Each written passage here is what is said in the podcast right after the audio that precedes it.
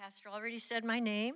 It's Gloria, and I'm reading today's scripture from 1 Corinthians 15 50 through 57, page 991. I want to see somebody reach for a Bible in their pew and look that up in the Bible in the back of your pew. Okay. And here it goes. What I am saying, brothers and sisters, is this flesh and blood cannot inherit the kingdom of God, nor can corruption inherit incorruption. Listen, I'm telling you a mystery. We will not all fall asleep, but we will all be changed in a moment, in the twinkling of an eye, at the last trumpet. For the trumpet will sound, and the dead will be raised incorruptible, and we will be changed. For this corruptible body must be clothed with incorruptibility, and this mortal body must be clothed with immortality. When this corruptible body is clothed with incorruptibility, and this mortal body is clothed with immortality, then the saying which is written will take place.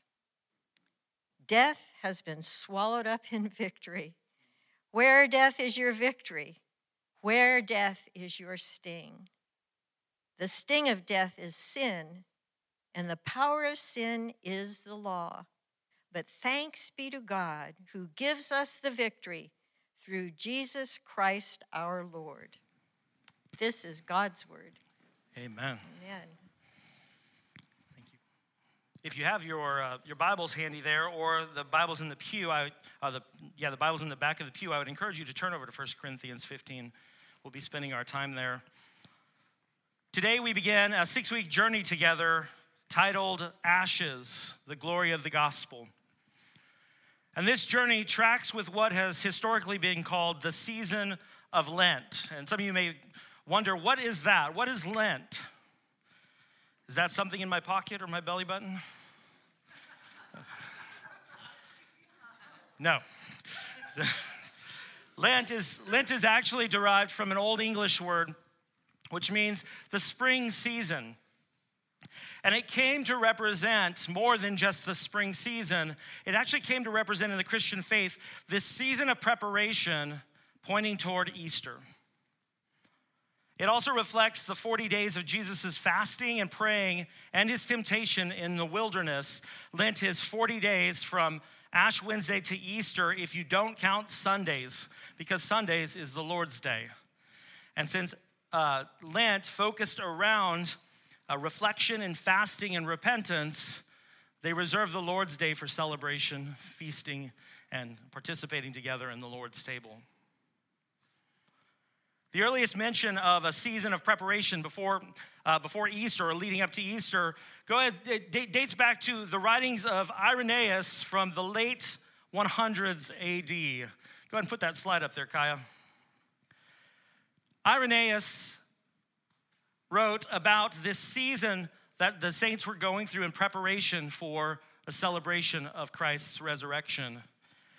But it really didn't organize itself, the celebration of Lent and the season of preparation, until the period right around the Council of Nicaea, 325 AD. And like I said before, the season of preparation was marked by a time of reflection and a time of fasting or abstaining from certain things, a time of repentance. And some scholars believe that in the beginning it was first applied to new converts, people who had just accepted the faith and were preparing for baptism on Easter. They went through this season, this time of training, learning about the gospel truths and spending time in repentance, reflection, and fasting. But shortly after that, it became much more widely adopted as a practice. The later Roman Catholic Church had specific rules for observation of Lent, including fasting and abstinence, whereas Protestant churches began to emphasize Lent as more of a time of personal reflection and devotion without the strict rules that were laid on by the Catholic Church. So you may ask, why are we participating or why are we even bringing this up? Well, my hope is that we are able throughout the year to mark off certain times and seasons for preparation. That we turn our hearts to certain things, and that the Lord might, uh, over the next six weeks, stir in our hearts affection for Him as we study. My hope is that we wouldn't just fly over this season leading us to Easter, but instead, each one of us would spend time reflecting on three things primarily. The first being the gravity of the fallen human condition, also, the goodness of the character of our God, and finally, the glory of the gospel of Jesus Christ. The gravity of the fallen human condition, the goodness of the character of God, and the glory of the gospel of Jesus Christ. Yes. Um, so ashes represent the idea, thank you, Gloria. ashes represent the idea that uh, we are formed from dust, and to dust we will return. And so it's, the, it's, a, it's a way of reflecting on the brevity of life, the, our mortality. Yeah. yeah. So as we prepare and we prepare to reflect on these themes, and we're going to touch on a few different themes, and each time we touch on those themes, I want you to remember these three kind of uh, these, three kind of points here. The gravity of the fallen human condition will be present in each of the themes. The goodness of the character of God, look for that as well. And ultimately, we always want to point to the glory of the gospel of Jesus Christ.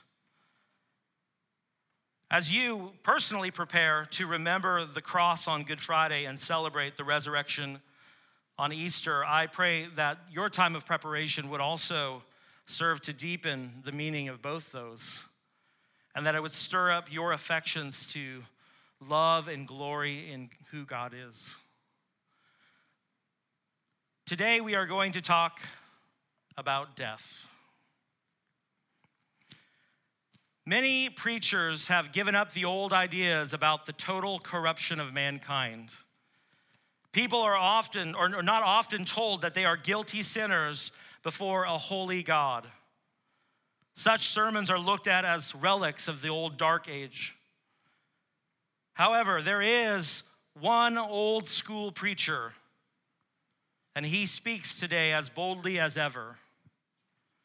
He is not popular though the world is his parish, and he travels over every part of the globe and speaks in every language under the sun.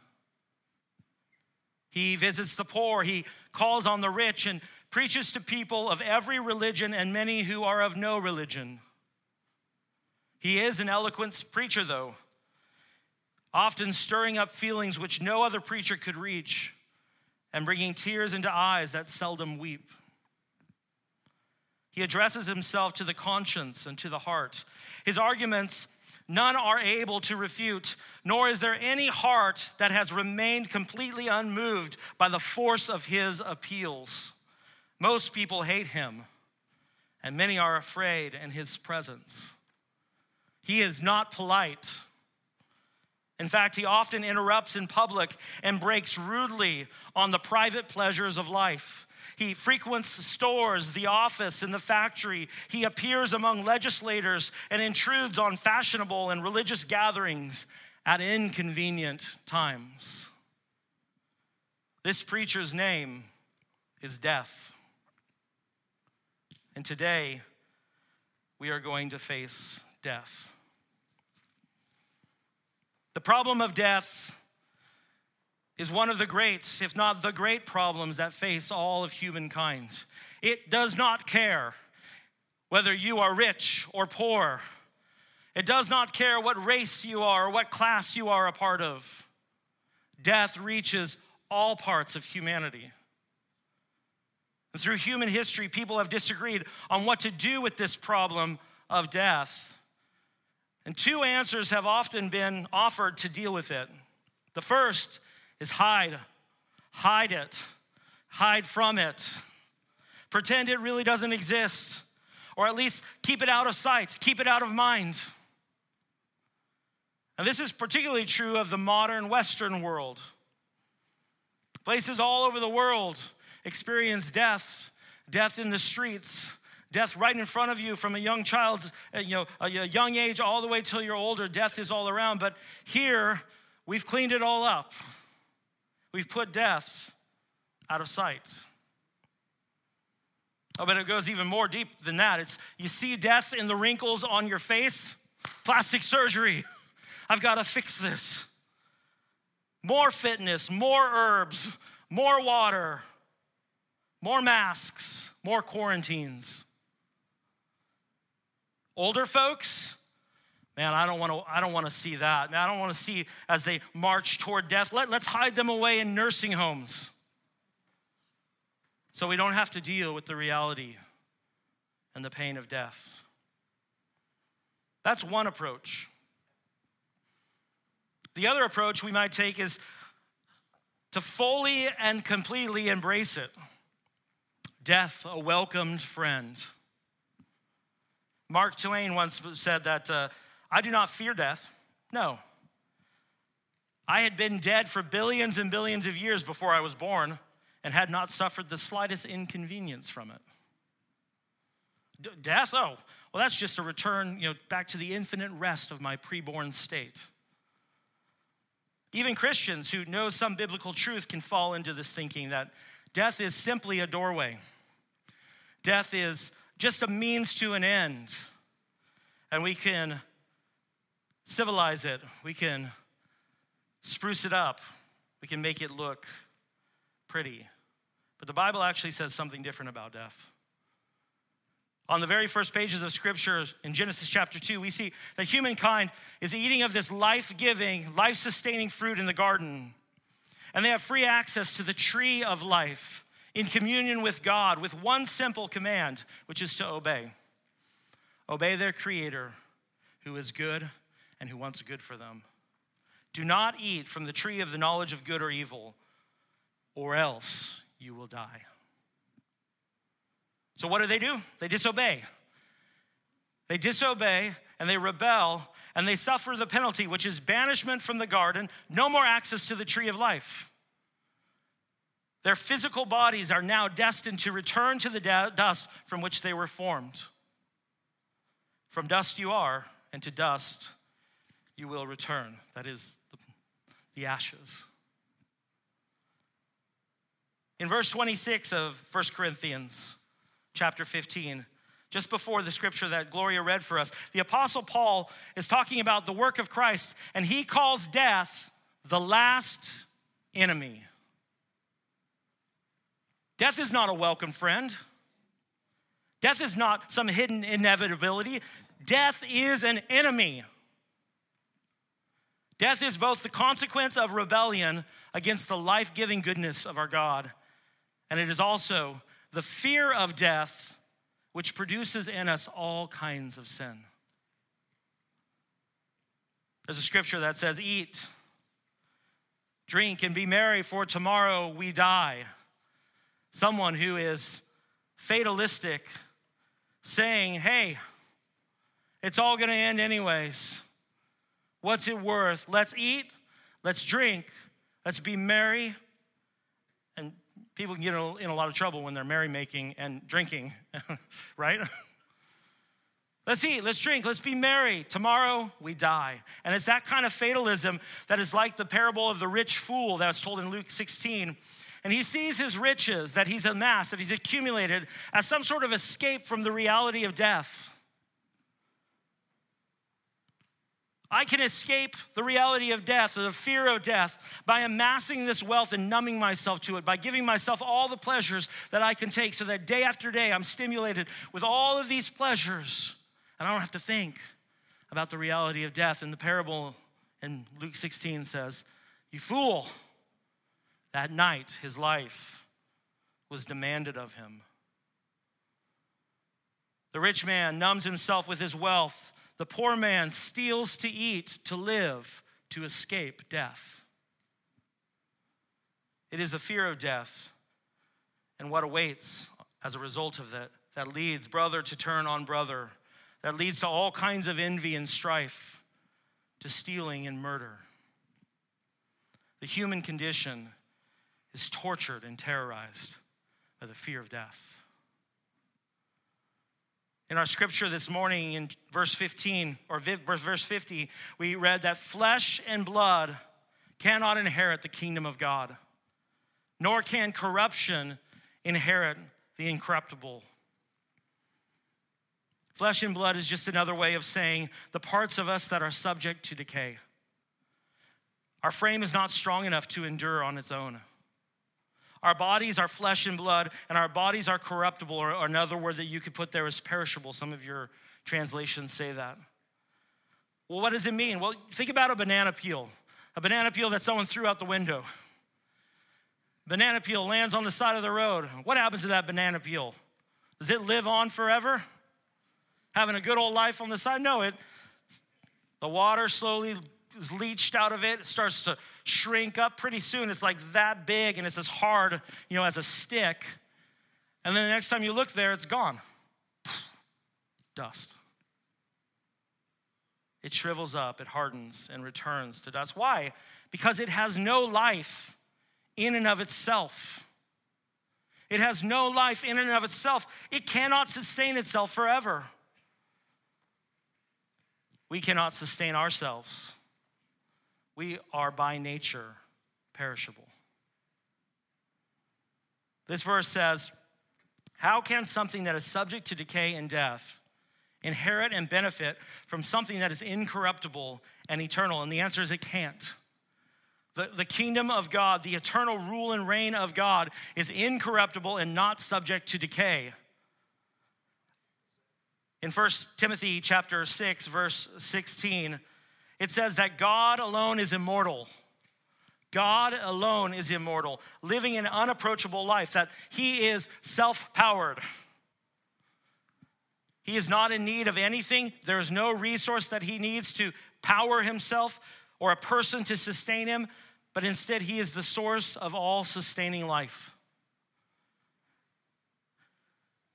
Jesus promised that the inheritance of the kingdom of God would go to his disciples, to those who were poor in spirit, who walked with him in obedience and trust. And so something has to happen for them to inherit this kingdom, which is incorruptible, and they, as human, are corruptible. When humankind turned its back on God, we slipped steadily down that slope of corruption and decay, and we fell right into the grips of death the only one powerful enough, the only one not subject to death's, death's grip is God. And so, if humanity is to be rescued,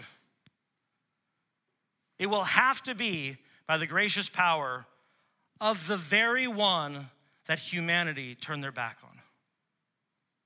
The only one with the power to save is the one that humanity rejected. The only hope for this condition is Him. But why would He? Why would He? You and I aren't that good. Rejected, betrayed, stabbed in the back, only to go and find a way to save them? Not frequently, at least. Not repeatedly, for sure. Well, the Apostle John, when he was writing about this, he wrote that a defining attribute of God is love. A defining attribute of our God is love. God is love, and that this God of love so loved the world that he acted to save it. He so loved the world that he acted to save it, that he desires that all would be saved from this curse of sin and death. He desires that all would be saved, and he desires that he might have the opportunity, that he might be able to show mercy and forgiveness so that none would perish, but all would have eternal life. This is in the very character of who God is. Humanity betrayed, turned their back, and rebelled against God. If it had been any of the gods of the Greeks or any of the gods of the Romans, do you know what would have happened to humanity? Done, gone. Toys in the hands of God, furious gods. No, but it happened to a God whose essence, his character, his attribute, defining attribute that John lays out is love. He wants to show mercy. He desires to show mercy. He wants that none would perish. He loved the world, so he acted to save it, to rescue it. He's also, though, a God who is just and holy and righteous. And therefore, if he was going to do anything, the way in which that he rescues humanity could in no way minimize. It could in no way minimize or ignore the rebellion that sin had caused. And so he is a God of love. He is a God of mercy. He's a God of forgiveness. He's a God of justice. He's a God of righteousness. He's a holy God. Every sin must be paid for. Every act of rebellion must be punished. It is only right and fitting for a holy, just, righteous God. And that's difficult for us because you and I, we tend to move between attitudes and attributes. We're like loving, and then you cross me, or you do something bad, and I'll just flip and I'll apply a different one to you now. I don't like you. you messed with the wrong guy. I went from love and I want to supply for you and care for you to vengeance. I want to undercut you. I want to cut you off in the car. I want to pull you out of your, whatever it is. We switch our attributes, our characteristics. It's difficult for us to understand a God who is constantly all that He is. Constantly and consistently all He is, without favoring one attribute over the other, in perfect unity and harmony all the time. When He acts out of His justice, He is also acting out of His mercy, out of His love out of his holiness. He cannot act contrary to who he is. And so, he is both God, the God of love, the God of mercy, the God of forgiveness, and the God of justice, the God of holiness. So, how is this going to happen? How is God going to accomplish the rescue mission that He so wants to have for humanity? Well, how could God, who is immortal, incorruptible, and imperishable, how could He retrieve us from death?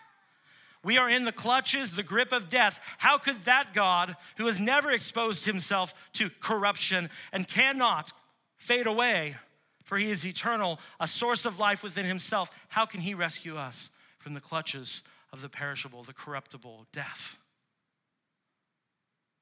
Paul says in verse 51 of our scripture, I tell, I, I love this part. He says, Listen, I, I'm, I'm telling you a mystery. And that listen is like, lean in, come here.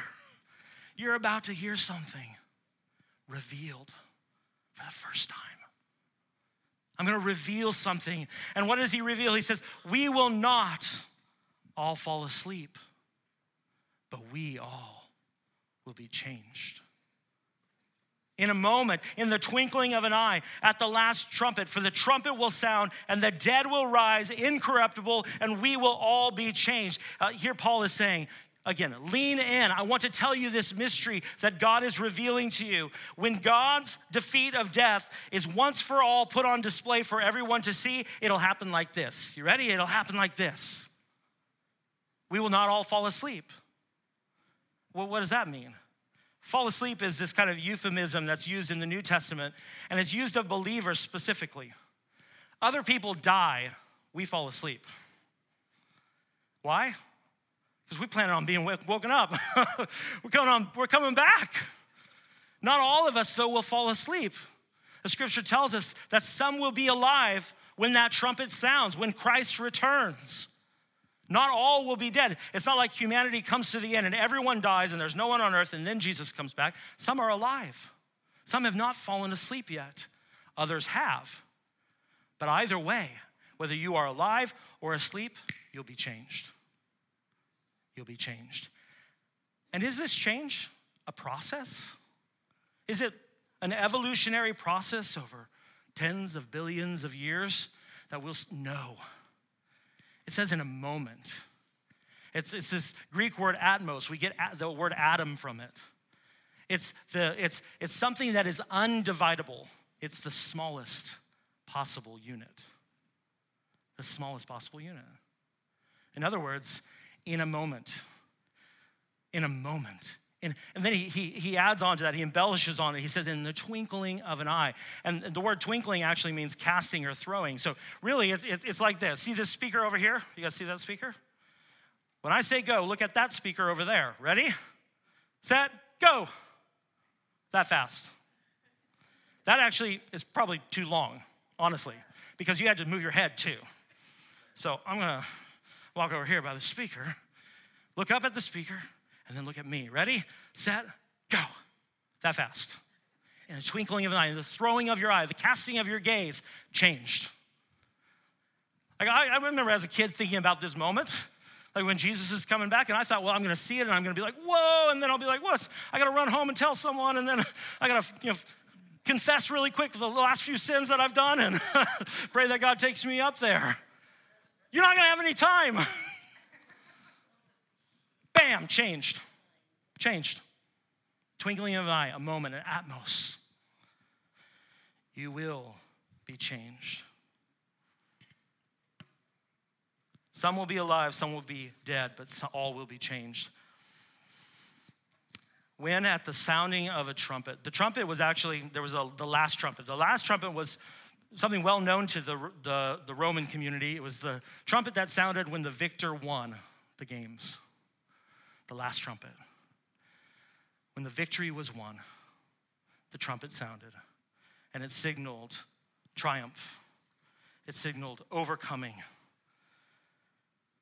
The trumpet marked the victor. And Paul says that the final event of time and history, the final event will be a trumpet and a change. A trumpet and a change. And the new life in the kingdom of God for those of us who follow after Christ and yearn, yearn to be in his presence and long to be restored to him, the new life in the kingdom of God under his reign and rule will require new clothes. It will require new clothes, new equipment, and God will have to provide them for us. And that's exactly what he's saying. I got new, I got new, I got new threads for you guys. You're gonna put them on, you're gonna be in. What we're talking about here is the glorified, resurrected body that God has in store for all who believe. For those who are dead, I don't know how it's gonna work. Is he going to gather up all of the molecules and atoms that represent the dust of those people and bring them together and reform them and breathe new life and a glorified body into it? I don't know how it's going to work. Some of us will still be alive. I, don't know if it's coming next. Paul thought maybe it was happening in his time. But either way, it's going to happen. The dead, a new body. Those who are alive, walking around with their current body, a change, a new body. It'll be theirs. Resurrection Glorification is the process of equipping our bodies for the kingdom of God. Not everyone likes their body here.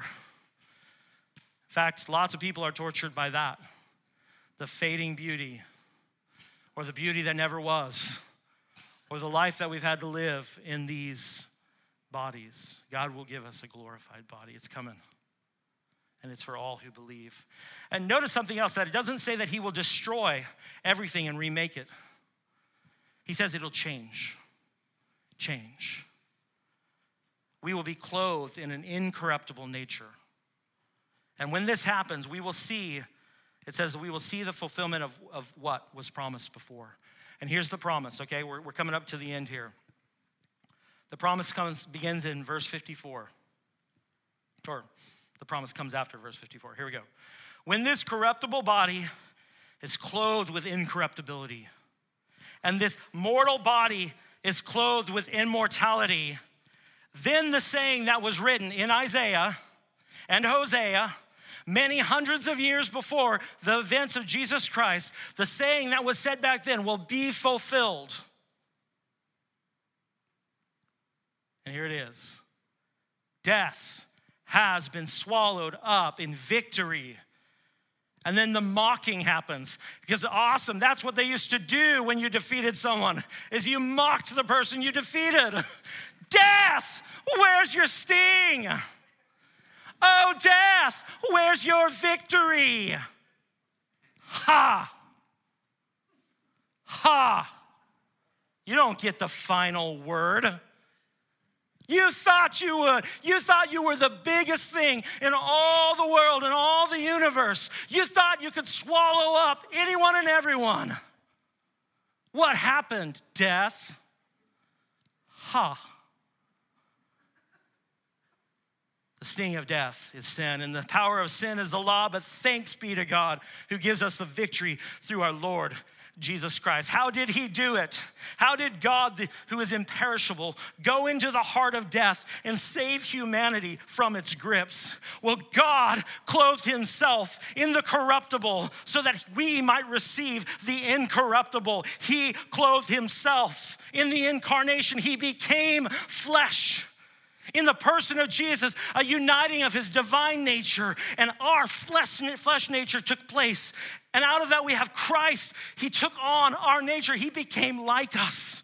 The God we rejected, the God that we rebelled against, we turned our back on. But the only one in all the cosmos who could save us, he took on our nature. The Word became flesh and dwelt among us. Jesus. And in doing so, he lived in perfect obedience to God. We rebelled. We had, we had one, one law. Don't eat the fruit from that tree. Just trust me. We couldn't do it. Fruit looked really good. Some weird snake thing said, eat it. We're like, cool, let's eat it. Jesus comes along and perfectly obeys the Father.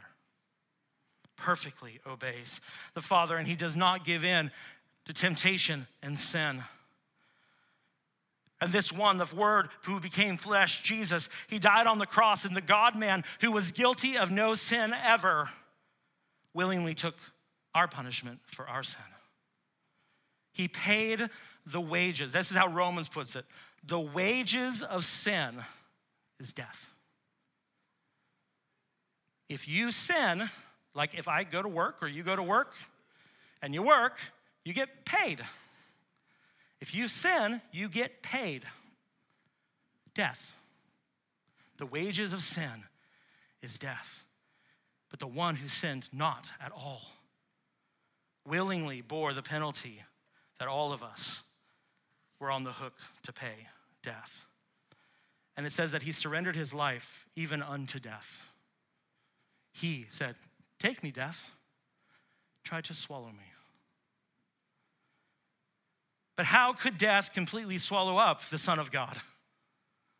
Uh, how could he do that? It certainly had the power to swallow up you and I, but the eternally existing Son of God, who is the source of all life, who is, who lives in unapproachable light, how, could you, how do you swallow him?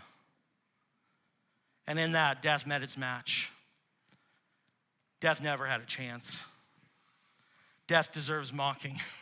because Jesus was victorious over death. Second Timothy tells us, uh, 2 Timothy 1.10 says that Jesus abolished death. Death was the penalty for a law that was broken. Jesus says, nope, not anymore, I'll take it. I took all the penalty on myself. No longer is death required for the breaking of the law. The law, the one law, the big law from the Old Testament was the one who sins must die. And Jesus said, I paid for that one, for all of them. It's paid. So that law abolished. Not necessary anymore. Debt's already paid. Jesus satisfied the required penalty for our disobedience by paying the price for our debt, and he satisfied God's justice. God was still just in being able to do this. His character could still be put on display and gloried in by all of creation because he was both merciful and loving and just. The penalty was still paid for and he could save humanity. What kind of God is this? If, if you haven't read large and, and wide on the other kinds of gods that are out there, do it. And you'll go, What kind of God is this? Who would do such a thing for his creation? The resurrection, the ultimate resurrection, is our hope. Why? Because Jesus first went there. Yes, he went into death and he rescued us but he came up from the grave, resurrected as the first fruits for all of us so we could see and we could have a hope in what would come one day for us. As Jesus was glorified and, and walked among his disciples and interacted, so we will have that body, he's the first fruits. And he shows us that the power of death to completely swallow us is broken. Resurrection is our hope. I'm going to read scripture. What did I put in my Bible? All right, here we go. First Corinthians. Sorry, I'm getting excited this morning. This is this is good stuff, man. Woo! Earlier in 1 Corinthians 15, I'm going to begin in verse 12. I'm going to read a big a chunk of scripture here. It's not going to be on the board. Just just glory in it. Just rest in it. Just marvel in it. Now, if Christ is proclaimed as raised from the dead, how can some of you say there is no resurrection of the dead? If there is no resurrection of the dead, then not even Christ has been raised. And if Christ has not been raised, then our proclamation is in vain, and so is your faith. Your faith's worthless Christ didn't raise. Moreover, we are found to be false witnesses about God because we've testified wrongly about God that He raised Christ, whom He did not raise up, if in fact the dead are not raised. For if the dead are not raised, not even Christ has been raised. And if Christ has not been raised, your faith is worthless. You are still in your sins. Those then who have fallen asleep in Christ will also perish, those who've gone before. And if we have put our hope in Christ for this life only, then we are to be pitied above all others. But as it is, Christ has been raised from the dead and the first fruits of those who have fallen asleep. For since death came through a man, the resurrection of the dead also came through a man. For just as in Adam all died, so also in Christ all will be made alive. Amen. And in the place of the reign of fear, sin, and death, Jesus established the reign of grace no longer under the reign of terror that is death. We are now under the reign of grace. Romans 5 says, because of one man's trespasses, death reigned. If because of one man, uh, one man's trespasses, death reigns through that one man, how much more will those who receive the abundance of grace and the free gift of righteousness reign in life through the one man, Jesus Christ? This morning, we remember the gravity of the fallen human condition. Death is no welcomed friend. Death is our great enemy. He's the neighborhood bully. And we must remember that our life in this body is temporary. It is not suited for the kingdom of God.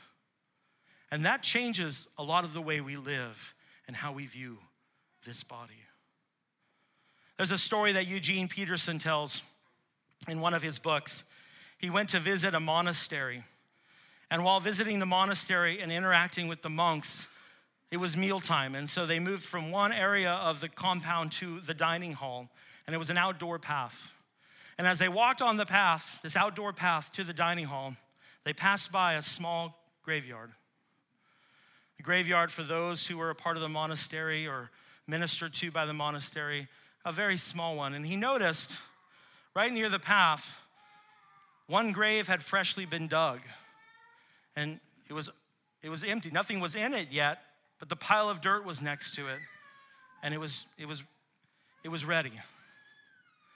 And he turned to one of the monks that he was walking with, and he said, I'm so sorry, like who, who of your people, who of your people have died recently?